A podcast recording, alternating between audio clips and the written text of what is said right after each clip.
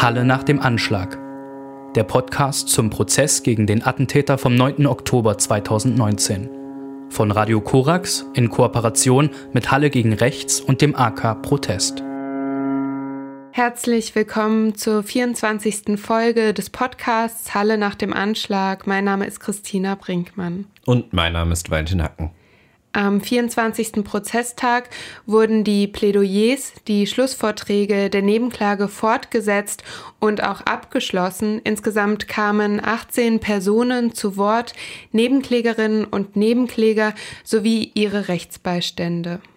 Und aufgrund der schieren Zahl können wir in diesem Gespräch nur einzelne Aspekte aus den jeweiligen Aussagen und Statements, die zum Teil vorgelesen wurden, herausgreifen.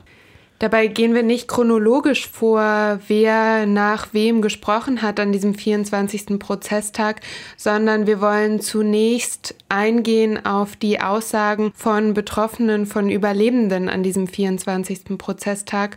Jessica W., die am 9. Oktober 2019 in der Synagoge war, aus Berlin angereist war, äh, um in Halle Yom Kippur zu feiern, hat in ihrem Plädoyer unter anderem gesagt, dass die die Betroffenen, die Überlebenden zu unfreiwilligen Expertinnen und Experten für die Themen Antisemitismus, Rassismus, Rechtsterrorismus geworden sind.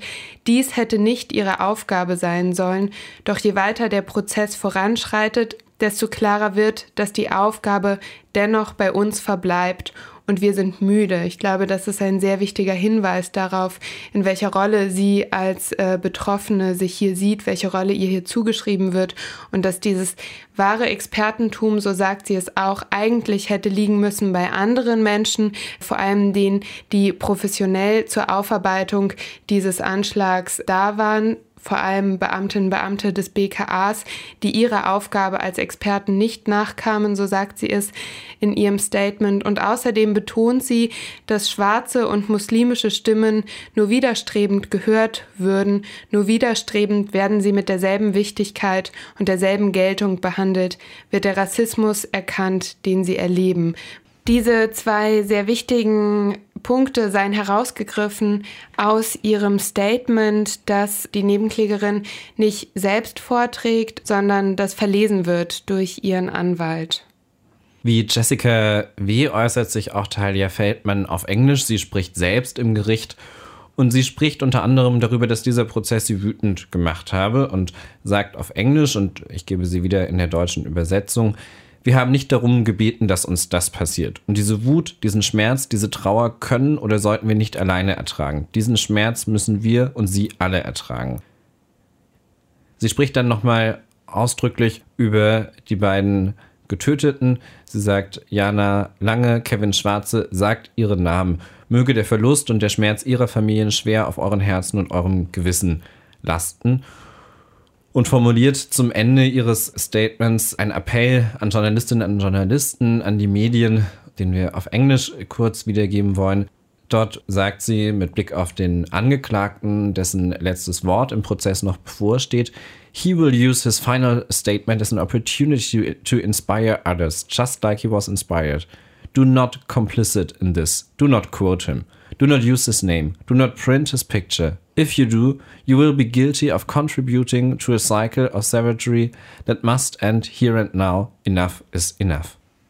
Das sagt Talia Feldmann vor Gericht. Sie sagt das auf Englisch. Ihr Anwalt Alexander Hoffmann steht neben ihr und überträgt immer absatzweise ins Deutsche. Und in dem, wie wir das jetzt hier reproduzieren, kann man gar nicht auch nochmal die Dringlichkeit darstellen, mit der das dann quasi in diesem Gerichtsprozess passiert und diese Aspekte äh, von Wut und von Traurigkeit, die sie da erwähnt, ja, wie präsent die dann auch in dem Moment sind.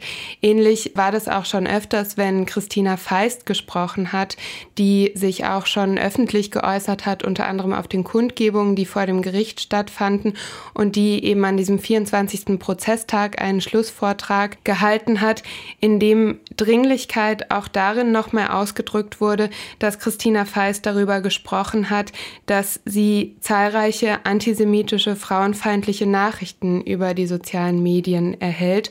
Sie hat nochmal darauf hingewiesen, auf die Realität in Deutschland, in der es ein Antisemitismus- und Rassismusproblem gibt und daran angeschlossen einen Appell, dass es kein Zurücklehnen, kein Schweigen geben darf, sondern dass es Zivilcourage braucht. Eine weitere Nebenklägerin, eine weitere Betroffene, die am 9. Oktober 2019 in der Synagoge anwesend war, ist Anastasia P., die in ihrem Schlussvortrag darauf einging, welche verschiedenen Phasen sie auch durchlebt hat in der Bearbeitung des Anschlags, sowohl individuell als auch kollektiv, als auch in der Gruppe von mehreren Betroffenen. Sie hat in ihrem Schlussvortrag auch darauf hingewiesen, dass Jüdinnen und Juden in diesem Prozess immer wieder gefragt wurden, ob sie in Deutschland leben bleiben wollen und hat das bewertet als eine Frage, die mit einer beinahe Erwartung einhergegangen sei, ob Jüdinnen und Juden es sich nicht doch noch mal überlegen wollen, ob sie in Deutschland weiter leben wollen, beziehungsweise ob in diesen Fragen nicht auch eine Angst mitgeschwungen sei, dass Jüdinnen und Juden sich es eben noch mal überlegen, ob sie in Deutschland Deutschland leben wollen.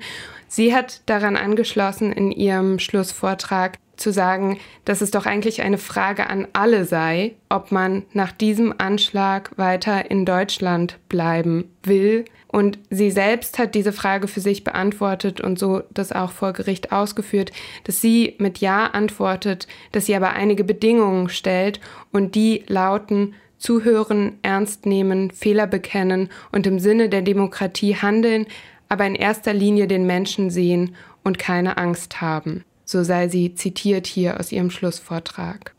Und weiterhin haben sich auch die Nebenklägerinnen Iona B. und Naomi Henkel-Gümbel an diesem 24. Prozesstag nochmal geäußert.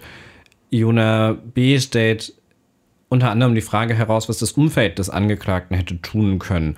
Und sie berichtet dann auch, dass sie einen Teil ihrer Jugend in der Nähe von Merseburg verbracht habe, illustriert ein bisschen, dass sie das Umfeld kennt, aus dem der Angeklagte stammt, dass sie eine, ein eigenes Erleben, eine Vorstellung davon hat, um was für Menschen es geht, um was für eine Art von Leben es dort geht und macht mehrfach eben die Frage auf, hätte man etwas tun können? Hätte es eigentlich überhaupt einen Unterschied gemacht, was man da hätte tun können?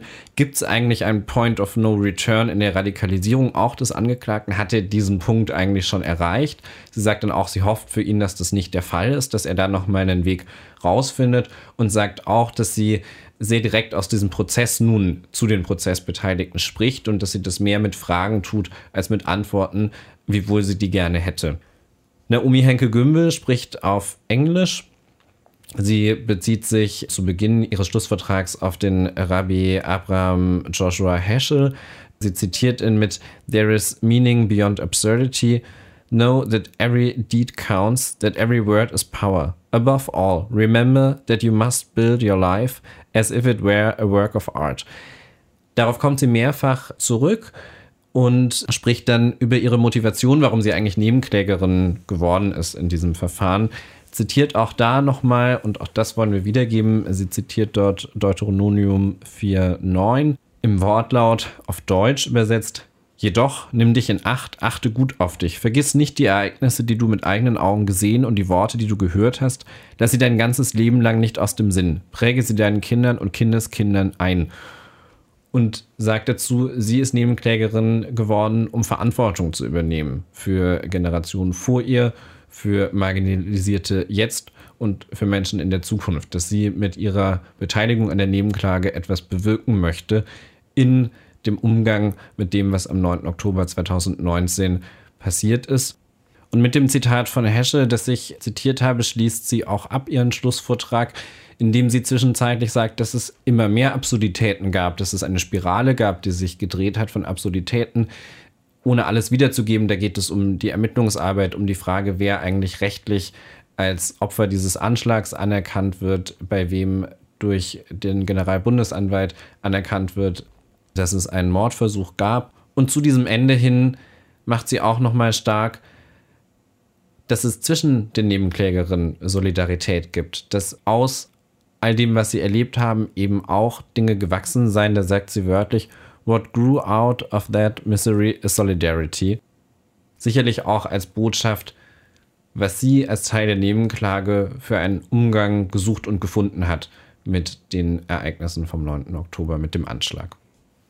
Die Frage, welche Motivation hinter der Beteiligung an der Nebenklage steht, ist eine Frage, die auch Max Privorotsky immer wieder thematisiert hat.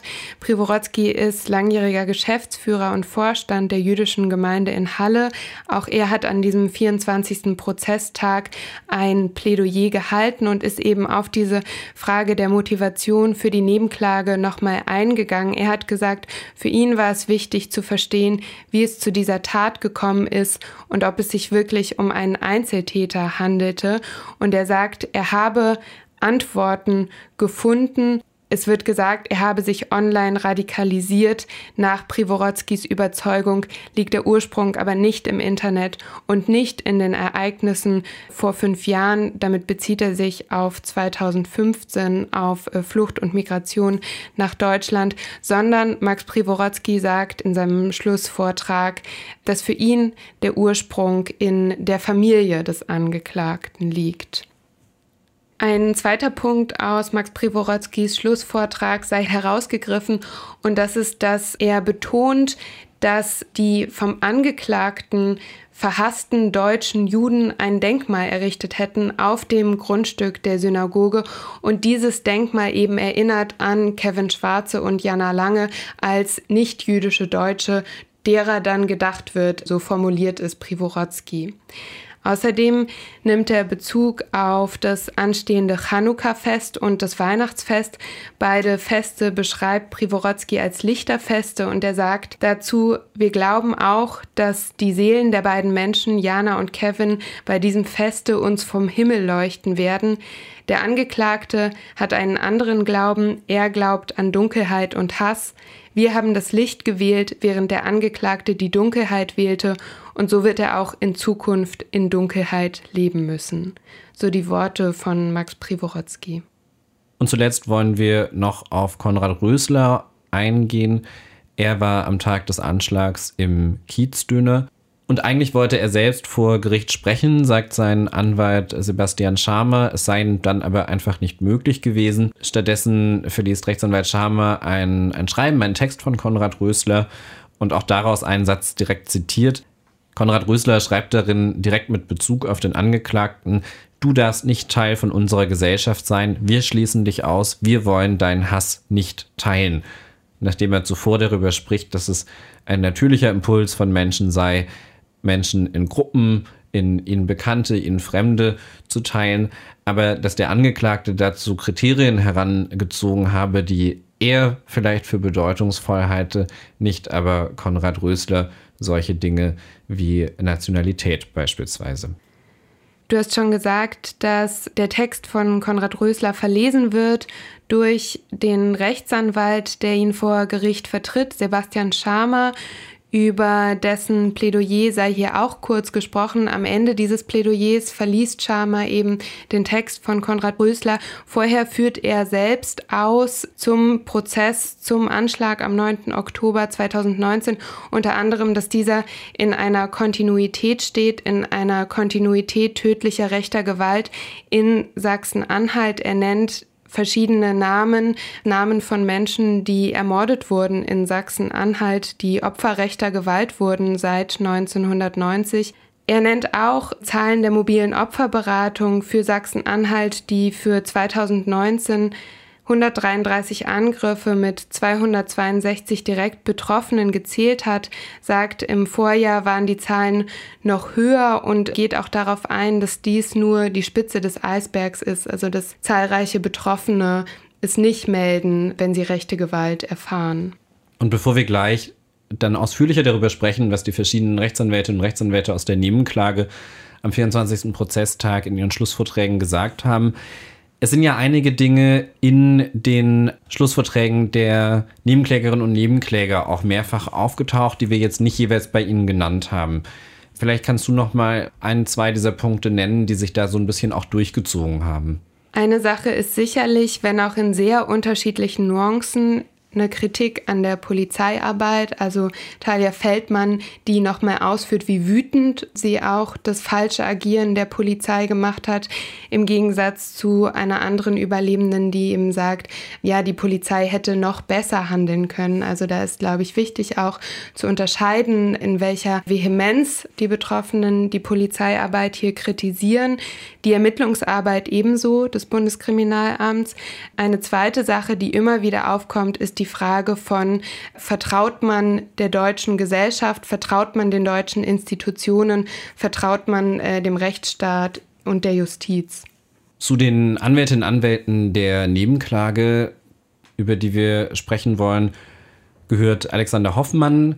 Wir haben schon über zwei seiner MandantInnen gesprochen, über Jessica W. und Talia Feldmann. Und Alexander Hoffmann sagt in seinem Schlussvortrag, dass wenn er und Kolleginnen und Kollegen von ihm nun die ideologischen Hintergründe der Tat erforschten, so wie das Paragraph 46 StGB gebiete, dann gehe es nicht darum, dem Angeklagten einen Gefallen zu tun oder einen überflüssigen Raum zu geben, äh, in dem er nochmal seine Ideologie öffentlich darstellen könne, sondern es gehe darum, diese Ideologie zu analysieren, sie zu zerlegen in ihre Einzelheiten, die Phrasen und Floskeln zu demaskieren aus einem ganz konkreten Grund, nämlich um festzustellen, welche Ideologie, welche Beweggründe, welche Ziele den Angeklagten zu seiner Tat motiviert haben. Das zu untersuchen und zu untersuchen, wo die Ideologie herkommt, wie verbreitet sie ist, sei auch wichtig, um sich anzuschauen, ob denn jederzeit mit weiteren solchen Taten zu rechnen sei.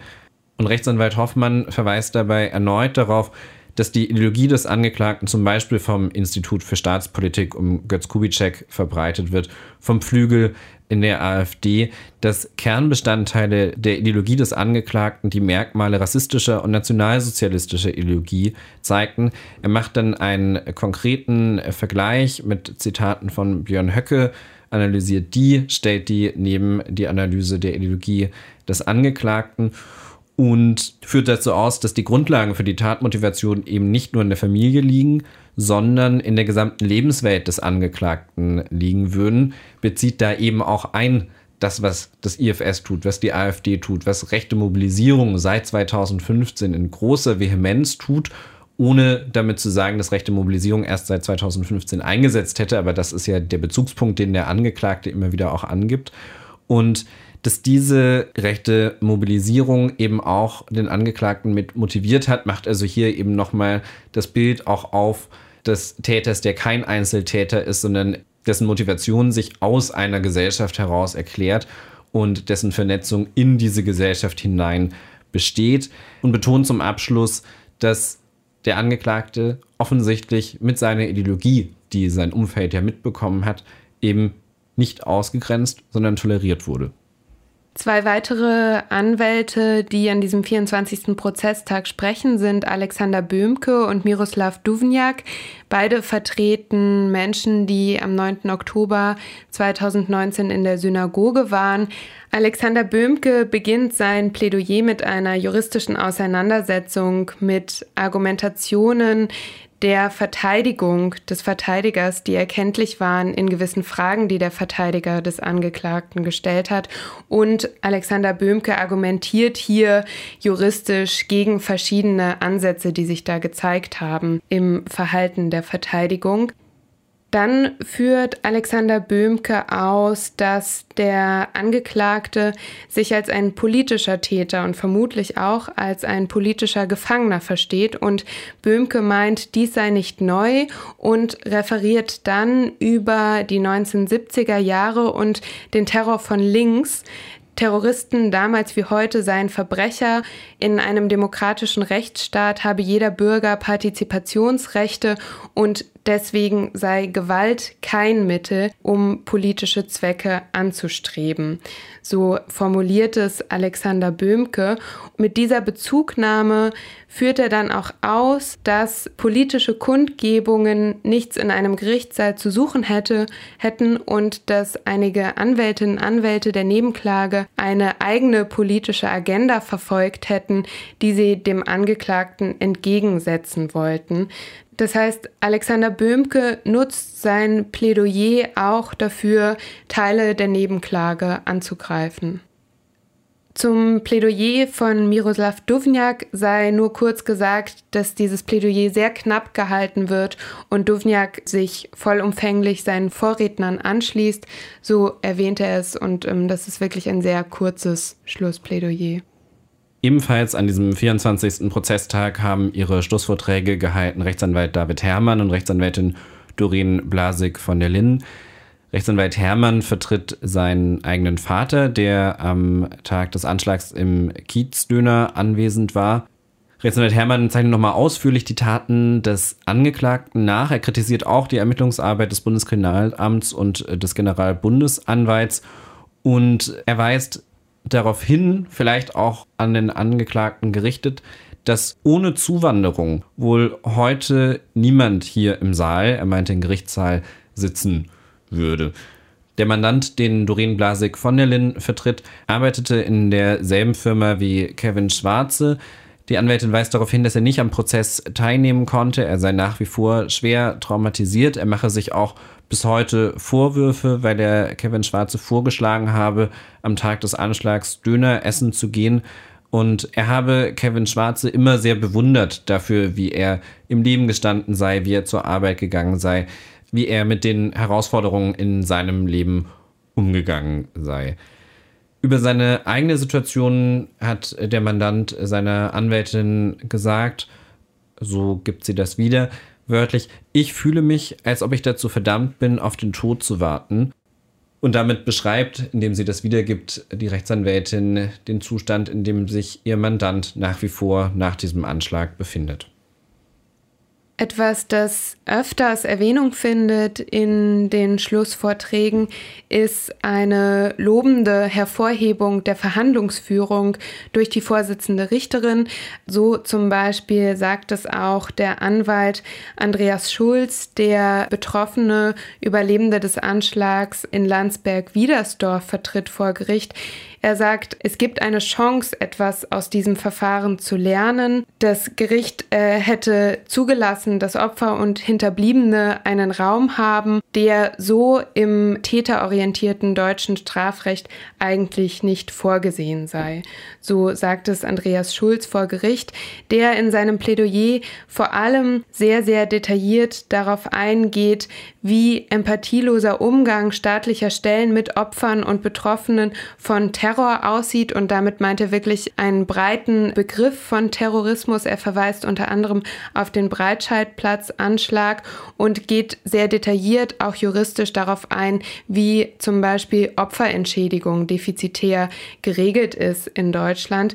Und ein zweiter Punkt, den er macht, ist die Frage nach der Regulierung von Inhalten im Internet. Auch das müsse eine Konsequenz sein aus dem Prozessgeschehen in diesem Prozess, dass nämlich staatliche Kontrolle im Internet stattfinde. Und Rechtsanwalt Andreas Schulz vertritt wie Rechtsanwalt Markus Goldbach, über den ich gleich sprechen möchte, Personen, die in Landsberg-Wiedersdorf durch den Angeklagten angegriffen wurden. Rechtsanwalt Goldbach spricht über Franco A., er spricht über die Gruppe Nordkreuz, er macht den Bezug auf zu Julius Streicher, zum Nationalsozialismus und seinem Antisemitismus. Er fragt, wie heute solche Gruppen weiter existieren können, die in dieser Linie stehen. Ob ein solches Geschehen wirklich straffrei bleiben könne, da nennt er nun konkrete einzelne Fälle. Und es sei ein starker Staat nötig, aber auch eine starke Zivilgesellschaft, um dagegen vorzugehen. Gleichzeitig spricht er über genau diesen Staat, beziehungsweise über seine Bediensteten, über seine Beamtinnen und Beamten, nämlich über die Polizeikräfte, an die es ja eine Reihe von Vorwürfen gab im Verlauf dieses Prozesses. So schilderten Überlebende unter anderem eine Situation rund um die Evakuierung der Menschen aus der Synagoge in ein Krankenhaus. In dem Zusammenhang berichtete eine Überlebende, wie Polizeibeamte darüber sprachen, dass es ein ganzer Bus voller Israelis sei, dort also Jüdinnen und Juden aus der deutschen Staatsbürgerschaft herausgenommen haben und ihnen eine Staatsbürgerschaft, die sie real gar nicht haben, zugewiesen haben, rein aufgrund dessen, dass es Jüdinnen und Juden sind.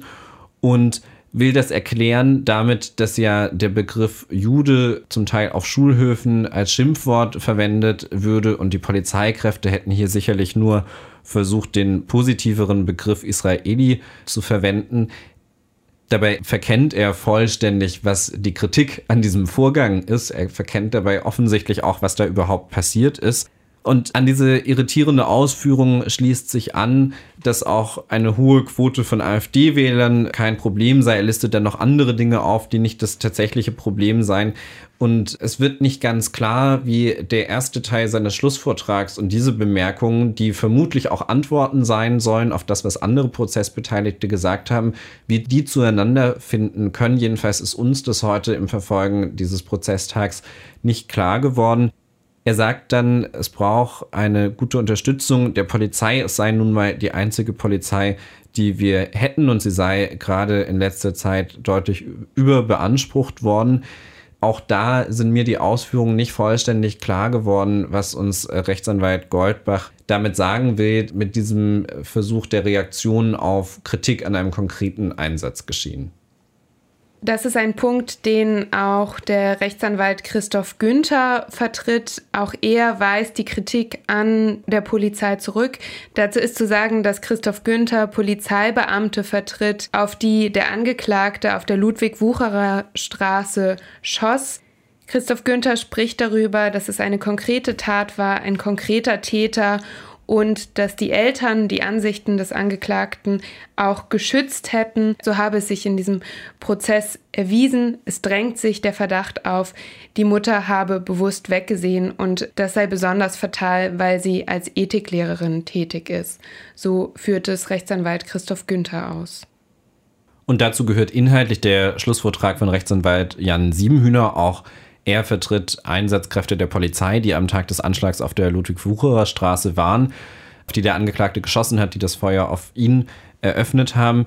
Rechtsanwalt Siebenhühner sagt zu Beginn, der Anschlag sei ein Angriff auf uns alle und er betont auch seine Mandantinnen und Mandanten seien Opfer des Angeklagten und sagt weiter über sie, diese sind aus meiner Sicht die stillen Helden des 9. Oktober 2019, die weitere Morde verhindert haben, indem sie sich ihm entgegenstellten, versuchten ihn festzunehmen, die selbstlos agiert hätten und bis in die Nacht nach dem Schusswechsel weiter im Dienst gewesen seien. So Rechtsanwalt Siebenhühner über seine MandantInnen. Er weist dann auch sehr deutlich Kritik am Polizeieinsatz zurück. Das hat er an anderer Stelle schon getan im Prozess. Wir haben auch an anderer Stelle schon darüber gesprochen, dass es in Teilen irritierend war, dass er in der Vernehmung seiner MandantInnen als Zeuginnen und Zeugen vor Gericht ihnen Fragen gestellt hat oder sich dazu eingelassen hat, wie der Gesamteinsatz abgelaufen ist, den sie nicht zu verantworten hatten. Sie hatten konkrete Einsatzaufgaben, äh, waren aber weder die Leitung des Einsatzes noch eine übergeordnete Stelle. Und da vermischen sich dann Dinge, einerseits zu sprechen über das konkrete Handeln dieser konkreten Beamtinnen und Beamten, auf die der Angeklagte gezielt hat, und eine Bewertung des Gesamteinsatzes. Siebenhühner versteigt sich dabei auch dazu zu sagen, dass äh, Überlebende vielleicht aufgrund von äh, Wut da eine falsche Einschätzung der Polizeiarbeit äh, treffen würden. Er geht so weit, diese Kritik auch als Spaltung der Gesellschaft zu bezeichnen. So war seine Einlassung zu verstehen. Und während seinen Ausführungen zur Polizei, zur Arbeit der Polizei, zur Zurückweisung der Kritik und dazu, dass er Teile der Nebenklage als äh, arrogant, als moralisch überlegen quasi darstellt. In diesem Zusammenhang verlassen dann auch eine Reihe von Zuschauerinnen und Zuschauer und einzelne Personen der Nebenklage den Gerichtssaal. Damit endeten die Schlussvorträge der Nebenklägerinnen und Nebenkläger und ihrer Rechtsanwältinnen und Rechtsanwälte.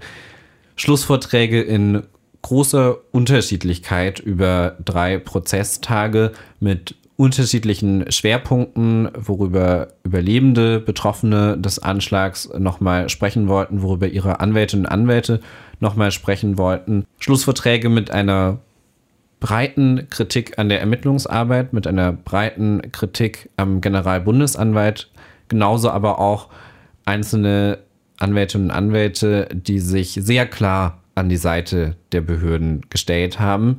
Was bemerkenswert ist, dass durch nahezu alle Schlussvorträge sich die Feststellung zieht, dass das, was am 9. Oktober 2019 geschehen ist, alle betrifft. Dass alle sich Antisemitismus und Rassismus und Frauenfeindlichkeit entgegenstellen müssten.